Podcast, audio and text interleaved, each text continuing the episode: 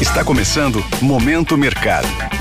Seu podcast diário sobre investimentos e o mundo financeiro. Muito bom dia para você ligado no Momento Mercado. Aqui é o Felipe França e bora para mais um episódio deste podcast que te informa e te atualiza sobre o mercado financeiro. Hoje vou falar sobre o fechamento do dia 28 de dezembro, quarta-feira. Cenário internacional. Nos Estados Unidos, o dia foi volátil, com os agentes ajustando as expectativas para 2023 em meio a um contexto de redução da liquidez por conta dos feriados de final de ano. Além disso, a China também esteve no radar, pois os casos de Covid-19 continuam subindo após a redução das restrições. Nesse contexto mais incerto, o S&P 500, que é o índice composto pelas 500 maiores empresas dos Estados Unidos, fechou em queda.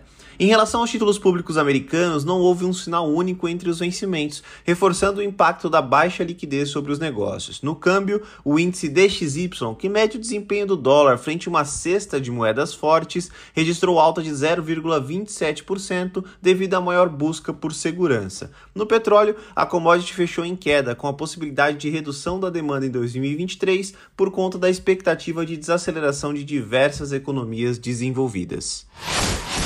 Cenário nacional. Por aqui, o dólar teve um dia volátil, mas fechou em queda. O real reagiu bem à confirmação de que as desonerações de impostos federais sobre combustíveis não serão prorrogadas para o ano que vem. Com isso, segundo a expectativa dos agentes, cerca de 53 bilhões podem ser adicionados aos cofres públicos, ajudando a financiar parte do aumento de gastos que foi aprovado na PEC de transição.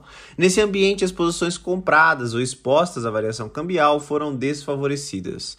Na renda fixa, os contratos futuros de juros fecharam em forte queda após a melhora do ambiente fiscal para 2023. Vale destacar que as expectativas de novos cortes da Selic foram antecipadas para junho do ano que vem, e ao longo de 2023 a curva futura projeta uma queda de 125 pontos base. Logo, as posições aplicadas que apostam na queda das taxas foram favorecidas. Na bolsa, o Ibovespa voltou aos 110 mil pontos, reduzindo a queda no mês para 2%.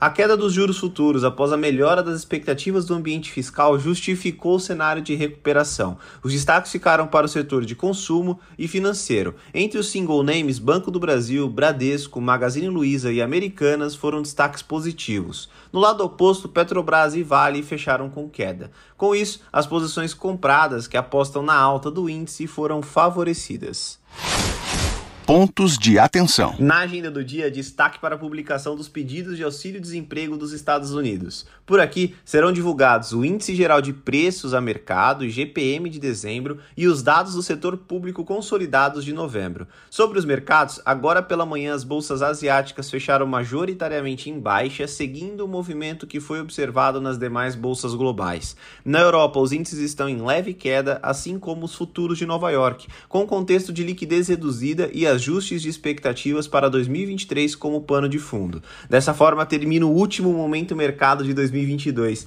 e, em nome de todo o time, agradeço a sua audiência durante o ano e, claro, te aguardamos em 2023. Um feliz ano novo, com muita paz, saúde e prosperidade. Tchau!